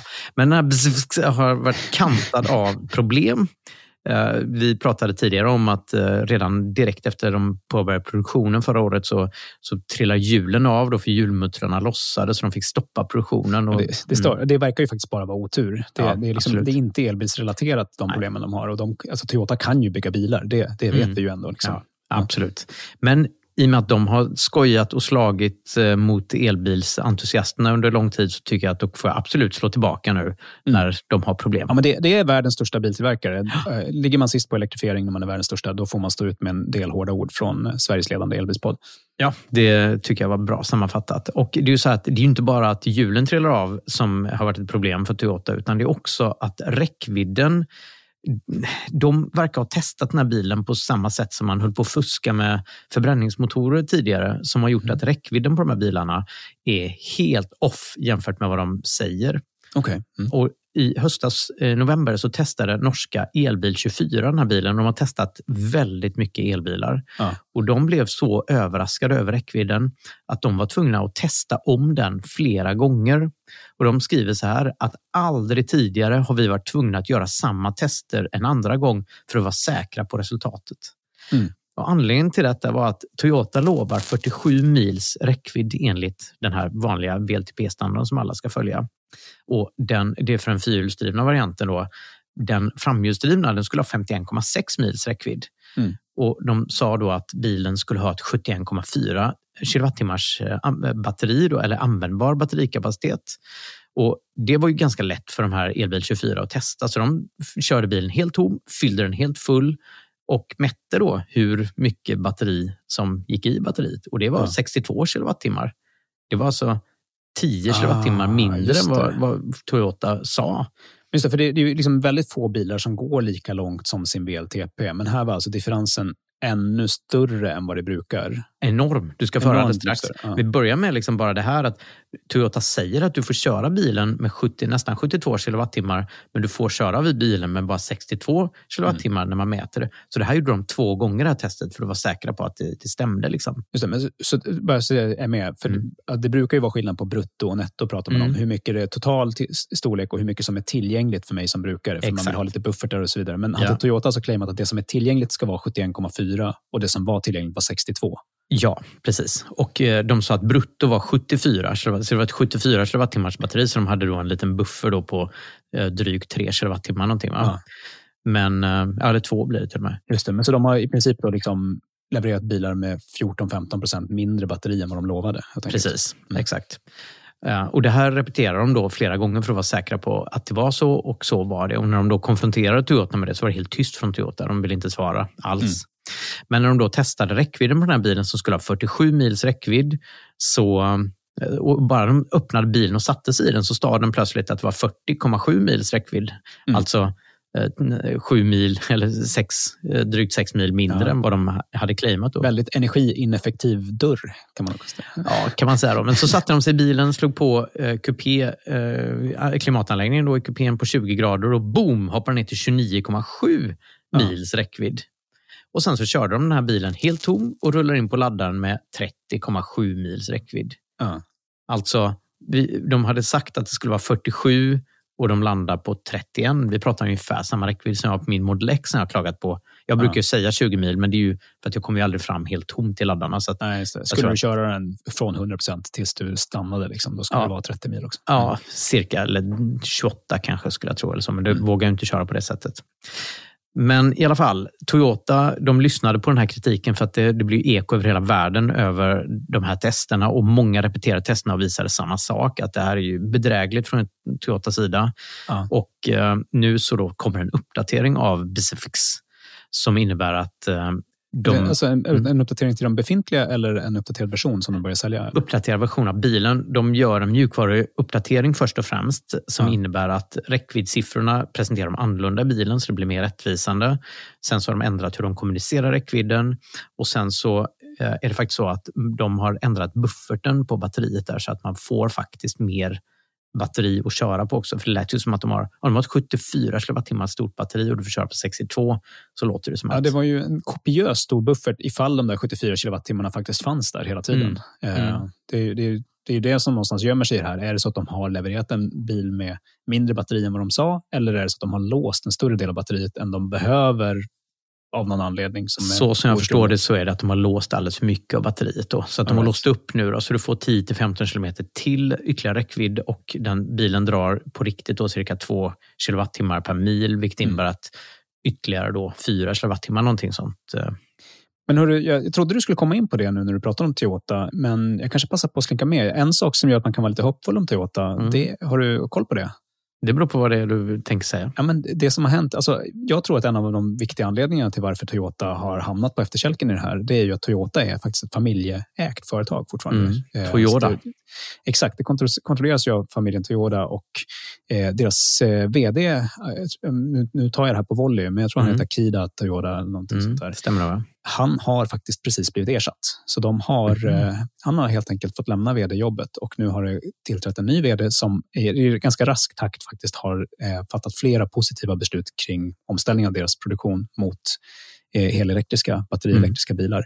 Eh, han har samtidigt liksom blivit citerad att det här är ingen snabb pivot till eh, batterielektriska bilar och så vidare. Så det verkar som att de vill behålla ansiktet och så vidare. Men, men det är ganska mycket nyheter som läcker ur Toyota nu att det är ganska yrvaken stämning där i och att de har stora problem med att de faktiskt har fattat att det här tåget håller på att gå och mm. nu är det bara all in på att försöka hänga med. Eh, så får vi se om de klarar det. Det låter ju väldigt bra. Det är ju vansinnigt sent uppvaknande, alltså, det måste man ju säga. Ja, Absolut, men den, den största bromsklossen satt nog i toppen och mm. eh, av allt att döma så kan det vara så att eh, bromsklossen nu har fått flytta på sig och att eh, den nya ledningen helt enkelt kommer att kunna eh, försöka göra vad som går för att komma ikapp. Eh, vad spännande, men då kanske vi ska vara lite mer eh, nyanserade i vår eh, Toyota-rapportering längre fram. ja, men vi hoppas att det kommer positiva ja. nyheter. Jag, jag, det är definitivt så. Jag, det finns, jag har ingenting emot om Toyota faktiskt blir någonting vi kan vara stolta över istället. Mm. Utan vi vill gärna att Toyota ska skärpa sig och Absolut. Eh, ta täten och eh, bli världens största elbilstillverkare också. Trots att det mm. skulle innebära att jag förlorar mitt vad, så, ja, så är jag för det. För det, det är det viktigaste, att vi får en omställning. Jag säga att det känns helt osannolikt att de skulle kunna passera Volkswagen som ändå bygger flera batteri, alltså på, på kort sikt i alla fall. Alltså, Volkswagen med sina enorma... Hur ska de passera Tesla då? Jo, men Tesla är ju, det är ju kört. Det har jag insett också. Men jag menar, Volkswagen har ju ändå full fart på sina, sin batterifabriktillverkning och sådär. Ja. Så Toyota, de kommer ju, alltså 2035 får de ju inte sälja några mer fossilbilar i Europa överhuvudtaget. Det är ju mm. ändå var det 800 miljoner som bor i Europa, så det här är ju en, en viktig marknad för dem. Ja, alltså, även om Toyota är stora i utvecklingsländer så är det ändå så att de har över hälften av sin försäljning i, i Europa och mm. USA. Ja. Eh, ännu mycket mer tror jag, om jag minns rätt från senaste rapporten som jag ändå faktiskt har läst. Mm. Och det, nej, de kommer inte att kunna liksom klara sig utan att sälja sina bilar i Europa och USA, så de måste ställa om snabbt. Men det ja. verkar de ha fattat. Det verkar de ha fattat och då kanske det blir så att man får köpa en begagnad Toyota då efter 2035. Ja, Exakt, och man kan fundera på hur det var det där med toppbufferten, om det var en bra sak eller inte. För att, mm. Vad är det man ska fundera på när man köper begagnad bil? Det, det kanske är det, skulle jag säga, nästan vanligaste lyssnarbrevet vi får. Vad ska mm. jag köpa och vad ska jag tänka på när jag gör det? Mm. Eh, och då har jag faktiskt en riktigt härlig nyhet nu kring det som känns som eh, helt rätt eh, grej i tiden. Mm. Eh, vad, vad, är det vi brukar säga, Anders? När man, om, vad, vad, ska man tänka på när man köper en begagnad bil? Vad, vad ska man kolla? Alltså, man ska sätta sig på huven, sparka ja, på däcket. Men... Ja, men det roligaste är när folk frågar så här, hur, hur, långt är det kvar innan jag måste byta batteriet på den här bilen? Just det. det man byter inte batteriet på en elbil, utan mm. batteriet kommer ju leva mycket, mycket längre än, än den här bilen kommer göra. Men min tanke, vad är viktigt då? Det är just batteriet. Hur väl är batteriet skött skulle jag säga är den viktigaste frågan. Ja, men exakt. Och det, det är ju sådär, hur, hur ska man veta det då? Liksom? Mm. För eh, vi har ju snackat om tidigare att om man tar hand om sitt batteri och inte laddar det fullt mer när man ska på långresa och så vidare, då, då är det så att en, en, en modernt konstruerad elbil med tempererat vätskekylt eller vätskeuppvärmt batteri, det ska behålla någonstans i härdet 90 procent av sin kapacitet efter mm. liksom fem år, 10 000 mil. Ungefär mm. där någonstans ska man hamna. Och om man fortsätter sköta den här bilen bra, då ska den faktiskt kunna behålla eh, alltså att det ska gå långsammare för ytterligare degradering därefter. För det mesta, det verkar gå snabbast i början med degraderingen. Ja. Av, av ja, men precis. När man har tittat på det här så är det de första fem åren är de mest kritiska för att förlora kapacitet i batteriet. Ja, som absolut. du precis sa, men nu sa jag det en gång till. Ja. ja nu sa, och nu mm. sa du det med precis dina ord som du ville höra. Ja, ja vad skönt för dig. men, och, det, och det är liksom inte bara körsträcka som det är på en mer konventionell bil, utan det är också faktiskt tid som gör att eh, batteriet verkar åldras. Mm. Men det är inte heller bara tid, utan det är lite körsträcka och mm. hantering också. Anyways, det som är nyheten här nu då är att så här, hur tusan ska man veta hur batteriet mår när man är spekulant på en elbil? Det är ju kanske mm. den mest centrala frågan om man ska liksom bestämma sig för vad man ska betala för den där bilen. Mm. Eh. Och får jag bara skjuta in en grej där? Man ja. pratar ju ofta om det här med laddcykler mm. och mäter laddcykler och så. Och då, en laddcykel är ju då att du har tömt batteriet och sen fyller du till absolut max och så tömmer ja. du och så vidare. Och det är ju inte så, alltså, det är inte så någon kör en elbil. Dels så får du inte ens tömma batteriet helt för det ligger som vi pratade om innan en buffer i botten och du får inte fylla mm. helt för det är en buffer i toppen också. Ja. Och, och, Man kör lite grann, har den på laddning och så vidare. Så de allra flesta, de, de, där är laddcykeln inte ens ett bra sätt att mäta hur bra batteriet mår. Nej, nej och det, en sån, sån test kan ju visa att ja, men det är ett par hundra laddcykler eller till och med kanske upp mot tusen. Och, någon sån siffra liksom på, på batterier som är gjorda för att hålla länge. Och då, så kollar folk på det. Bara, okej, på 3000 laddcykler, ja, men då är det så här, efter tio år är bilen slut. Då, liksom. Mm. Bara, nej, det är inte så. Det är inte en laddcykel per dag. Utan det är så här, kör du mellan 50 och 80 procent som det blir när du har din vardagskörning hemma, då är det inte en laddcykel. Och är det liksom i det intervallet du rör med batteriet, då har du i princip oändlig livslängd på batteriet. Mm. Utan det är de här få topp till botten ur laddningarna som, som sliter cykler. Då, helt enkelt. Mm. Och som man då inte heller har, i alla fall inte på, i, till fullo eftersom bilen inte tillåter dig tömma bilen mm. helt. Då. Men du kommer ju nära då en cykel i och med att du är nästan tom. Ja. Mm. Men du, jag har en överraskning till våra lyssnare som funderar på att köpa en elbil. Får jag, mm. får jag berätta den nu? Eller ja, visst, absolut. Ja, ja. Mm. Så här, eh, hittills har det varit väldigt, väldigt svårt att veta hur man ska liksom kunna på ett praktiskt görbart sätt när man liksom kollar på en begagnad bil ska kunna testa hur, hur batteriet i den mår. Mm. Man kan ju liksom googla och kolla i förväg vad, had, vad borde den ha för kapacitet och därmed räckvidd från början. Och man kan på en, ganska snabbt i en provkörning avgöra ungefär hur mycket den drar. Det kan man ju enkelt mm. kolla på förbrukningen. Och så kan man då räkna så ja, men då borde det bli ungefär sån här räckvidd och stämmer det överens med vad den indikerar och så vidare. Men det är väldigt, väldigt svårt att ta reda på hur batteriet faktiskt mår med mindre än att man gör en, en långresa. Man kör en hel cykel och ser att batteriet levererar vad, vad bilens mjukvara mm. säger. Och det kan man inte göra när man är på provkörning direkt. Nej, då måste man ju få låna bilen ganska ordentligt. Liksom. 40 mil. Ja. Som vi har rapporterat tidigare så har det varit på gång med liksom fler tester. Det har kommit någon mackapär som man kan koppla in själv och så kan man liksom ta reda på det här vid sådana tester. Jag vet att det finns bilhandlare som funderar på att eftersom de skaffar sådana här mackapärer kan göra sådana här tester på alla sina bilar som de tar in och funderar på att mm. sälja då, så att de, de, kan sälja sina bilar med tester på hur batterierna faktiskt mår och ha ett sådant uttalande. Men det som är nytt nu då, det är att eh, besiktningsfirman Dekra faktiskt lanserar ett eh, eget batteritest för begagnade elbilar som funkar så att man kan åka till vilken besiktningsstation som helst och sen så kan man för ungefär 1600 kronor hos dem få testa sin elbil och på en kvart få svaret på vad batterihälsan är. Mm -hmm. Och hur då? Vad, då? vad får man då? En siffra? Jo. Så här, sju? Ja, exakt. typ faktiskt. Nej, men de kopplar in sig via OBD-porten i bilen. Mm. Eh, och Det gör att med deras testutrustning då, så kan de mäta en massa värden från, mm. från bilens mjukvara. Och Sen så ger de sig ut på ett accelerationstest på ungefär 100 meter som de upprepar vid ett par tillfällen liksom, för att få någon form av genomsnitt och få ut data. Och så kan de jämföra det med sin interna eh, med sin databas helt enkelt på hur bilar brukar prestera av samma modell. Och Det mm. de kan göra då är att de kan få en en uppskattning av den interna resistensen, resistensen i batteriet. Och det är liksom en direkt funktion av hur batteriet mår, hur slitet det är. Mm. Ju mer det åldras, desto högre blir den där resistensen. Så det är en indikation på hur batteriet mår. Och då kan de med bara liksom egentligen sin algoritm och statistisk data på hur det borde se ut för den här bilen uttala sig om hur batteriet mår. Och så får man en rapport mm. och så står det så här, grattis, du hade 83 procent. Mm, det där är jättebra. Jag kommer ihåg när jag hade fossilbil för nu är det ju 2015 slutade jag köra fossilt. Ja. Då, när jag var på besiktning så hade de förr i tiden sån här, det kanske man fortfarande, men att man fick se hur, hur bilen var i förhållande till andra bilar. Kommer du ihåg det? Att det var så gult, grönt, Nej, det har jag faktiskt glömt bort. Men, ja. ja. det var länge sedan. Där. Man kunde titta på Ja, jag kommer inte ihåg ja, men mm. hur, hur, väl bilen presterar eller hur väl bilen var. Och framförallt när man köpte en ny bil då, eller en begagnad bil så kunde mm. man se hur den här bilen var till, jämfört med andra bilmodeller och sådär. Så mm. bilbesiktningen, eller bilprovningen då sammanställde statistik på det här.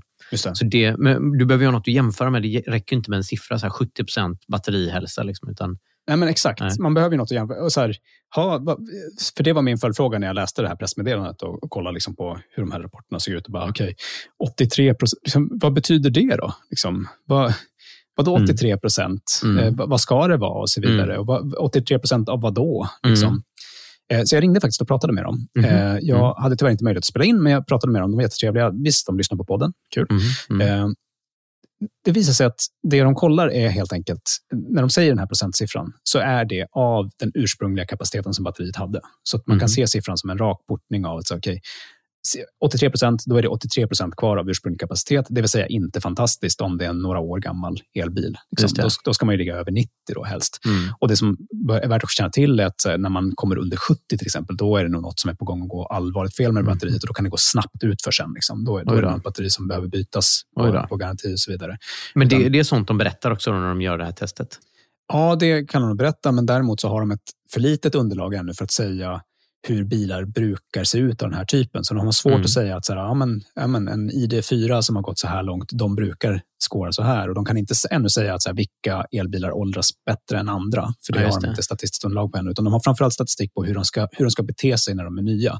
Mm. Men de har lovat att återkomma när de har ett sånt underlag. Att de kan säga de kommer snart kunna uttala sig helt enkelt om vilka modeller som inte åldras väl och som man därför ska undvika. Men så att just nu är värdet ganska lågt att åka in och, och göra det här då, för det finns inget att jämföra med? Nej, jag tycker nog att det är skyhögt. Om jag, ska, om jag skulle sälja min bil, då skulle jag nog faktiskt vilja lägga 1600 spänn på att åka och göra en sån här besiktning och så skulle jag vilja få en, en siffra som visar att så här, jag har över 90 procent kvar. Mm. För då kan ju det göra att mina köpare kan känna sig väldigt trygga med att den här bilen är värd någonting. Ah, eh, Men du, eh, OBD-porten då, den eh, den, jag menar att Tesla skickar inte ut någon data i stort sett alls på den. De har bara den för syns skull för att det är ett EU-krav. typ. Inte ens så. Tesla har inte ens OBD-porten tillgänglig. Eh, Nej, den de, har, de har liksom eh, gömt det. Så att har man en Tesla, då skulle man behöva liksom ta sig in bakom en panel och så kan man liksom pilla dit en adapter som går att köpa över nätet och då får man en OBD-port på bilen som faktiskt beter sig enligt standard. Så det är så de lever upp till standarden. Mm. Och då kan man koppla in sig via den här OBD-porten. Det har däremot Dekra hittills tyckt att så här, de som besiktningsfirma får inte riva inredningen i bilar för att komma åt och så vidare. Så mm. de har helt enkelt sett Teslorna som adresserbar marknad. Så inte ens om man har gjort det själv och har en sån här adapter på plats kan man ännu köpa det här testet. För de har inte byggt sin databas, så de är inte redo att testa Teslorna. Oj då. Oj då. Det är ändå världens största elbilstillverkare. Där. Ja, det är tyvärr så att Dekas test här det har inte stöd för Tesla ännu. Och vad, eh, andra bilar som man verkligen skulle kunna vilja göra testet på det är både Renault Zoe och Nissan Leaf av äldre modell. Mm. De har OBD-portarna tillgängliga men bilarnas mjukvara, eller hårdvaran snarare, i de bilarna är så seg så de får för dålig upplösning på datat från det här accelerationstestet för att kunna mm. uttala sig om den interna resistansen. Jaha. Jag kan berätta en uh, kul grej om Renault Zoe. Vi håller på att mecka ganska mycket med dem. Har kopplat in datorer i de här ODB-portarna på ja. Zoe Zoe-bilarna. Och de är lite bökiga Zoe-bilarna för att där måste du skicka ett kommando för att låsa upp porten för att kunna direkt efter ställa frågor till den. Okay. Så att, eh, den, vi upplever inte att den är slö, det är bara att den är väldigt svår att få kontakt med den här eh, Zoe. Vi har inte stött på det tidigare. Eh, så att vi har varit tvungna att mecka ganska mycket för att få kontakt med med datorn ja, i Jag ska sätta dig i kontakt med Dekra så kan du berätta för dem hur de gör, hur de ska göra. Ja, men jag funderar på om det är det problemet de har egentligen. ja, exakt. Du kan berätta hur de ska få det här att funka. Ja. De, de verkar ha löst det för nyare modeller, ska sägas. För att, eh, tydligen, eh, jag tror att det är från 2019 och framåt. Jag, jag kan ha fel på det. Det är någonstans ja, okay. där brytpunkten går. Men okay. eh, nyare modeller än så, så ska det funka alldeles utmärkt att göra det här testet. Då, Okej, okay. ja, det är bara så nya SOS vi har. Så då det redan det förklarar saken. Då, kanske. Ja. Men, men eh, det är helt enkelt så att för, det är ju ganska stor caveat då, tyvärr att det här testet är inte tillgängligt för gamla Renault Zoe Leaf och det är inte tillgängligt för Tesla än. Mm. Får säga. De, mm. de vill såklart eh, för, för, för äldre Zoe och Leaf är det nog kört eh, för alltid, men, men Teslorna är verkligen någonting de jobbar på, hur de ska mm. hitta ett sätt att stödja det. Så jag, jag, hoppas att de kommer dit helt enkelt. Mm. Um, vad mer finns det att säga? Nej, men jag, jag tror att alltså, nu, jag hoppas att, det, att Däckra snart får konkurrens och att fler kommer börja göra de här testerna. Det, det, känns verkligen som ett test i tiden att besiktningsfirmorna fattar att det här är en mm. verksamhet de ska ge sig på. Jag tror mm. det kommer bli en jättebra affär för dem och jag tror att det här verkligen kan underlätta för alla begagnade spekulanter som funderar på att köpa begagnad elbil. Mm. Det är liksom det här vi behöver och ytterst tror jag att vi konsumenter kommer tjäna på det här. För att om Deka sen så småningom eh, i konkurrens med andra kommer att börja publicera statistik på hur bilar åldras, ja. då kommer det ju bli väldigt svårt att räkna hem andrahandsvärdet på bilar som åldras dåligt. Och Det gör att mm. det skapar ett väldigt starkt incitament för tillverkarna att bygga elbilar som håller länge. Och det, mm. det känns fantastiskt för oss konsumenter att det här kommer nu. Jag håller med. Jätteroligt. Gud vad spännande framtid vi har framför oss. Med till och med Toyota är nu på gång in och sådär också. Ja, verkligen. Välkommen till framtiden, som man brukar säga. Mm. Men eh, det har varit ett eh, intressant program att köra tillsammans med dig utan eh, Fabian här. Vad, vad är det vi brukar säga? Vi får dela på det broderligt här.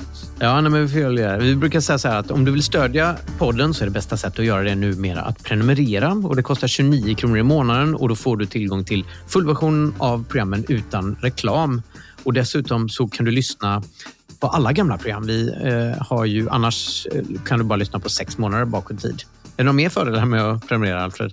Du får de nya avsnitten eh, någon dag i förväg. Eh, och eh, prenumerera gör du enklast antingen via Acast-länken som ligger i avsnittsbeskrivningen. Då kan du få stöd i vilken spelare du vill. Eller om du råkar lyssna i Apple Podcaster-appen, då finns det en härlig prenumerera-knapp med en liten gratis provperiod precis på plats. Bara öppna poddspelaren och kolla. Mm, vi har en Facebook-sida som du gärna får gå in på och eh, gilla oss. Och vi lägger ut lite smått och gott där faktiskt med viss regelbundenhet. Så att gå in där och vår vanliga hemsida såklart bilamedsladd.se.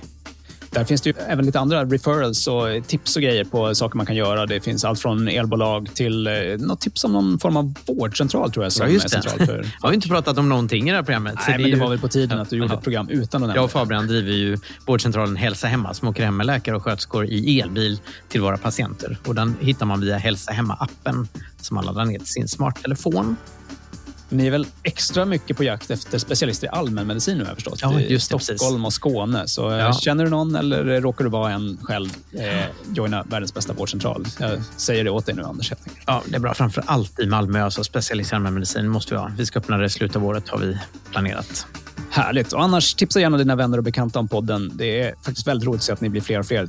Även trots att vi har lagt in lite reklam nu som jag vet stör en del. Men eh, tack så mycket för att ni är så trogna och lojala och förstår att vi måste få eh, hela eh, podden att åtminstone mm. bära sina kostnader. Och tack till alla er som prenumererar redan. Det har gått väldigt fort också. Jättekul att det är så många som hakar på. Ja, stort tack. Det känns så guld för oss att eh, vi får det förtroendet. Så tack för att ni lyssnar. Om ni har tips, synpunkter eller har idéer till våra program så kontakta oss på info.bilamedsladd.se eller Anders, Alfred eller Fabian att bilamedsladd.se. Och redigeringen stod Umami Produktion för. Tack för det. Mm. Ansvarig utgivare för våra program det är du, Alfred Rut. Och med det så har vi bara en sak kvar att säga. Vad brukar vi säga, Anders? Jag brukar säga kör elektriskt. jag glömmer alltid det. Kör, kör elektriskt brukar jag säga. Ja, det brukar jag säga. Hörrni, sladda lugnt. Ja, hej då. Hej då.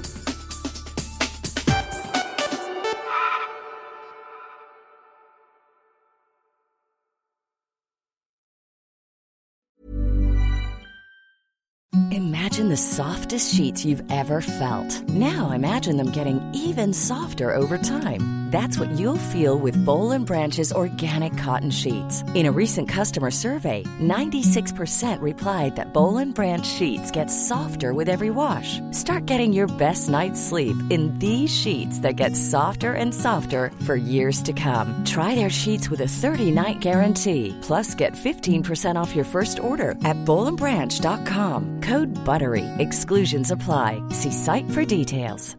Hi, I'm Daniel, founder of Pretty Litter. Cats and cat owners deserve better than any old-fashioned litter. That's why I teamed up with scientists and veterinarians to create Pretty Litter. Its innovative crystal formula has superior odor control and weighs up to 80% less than clay litter.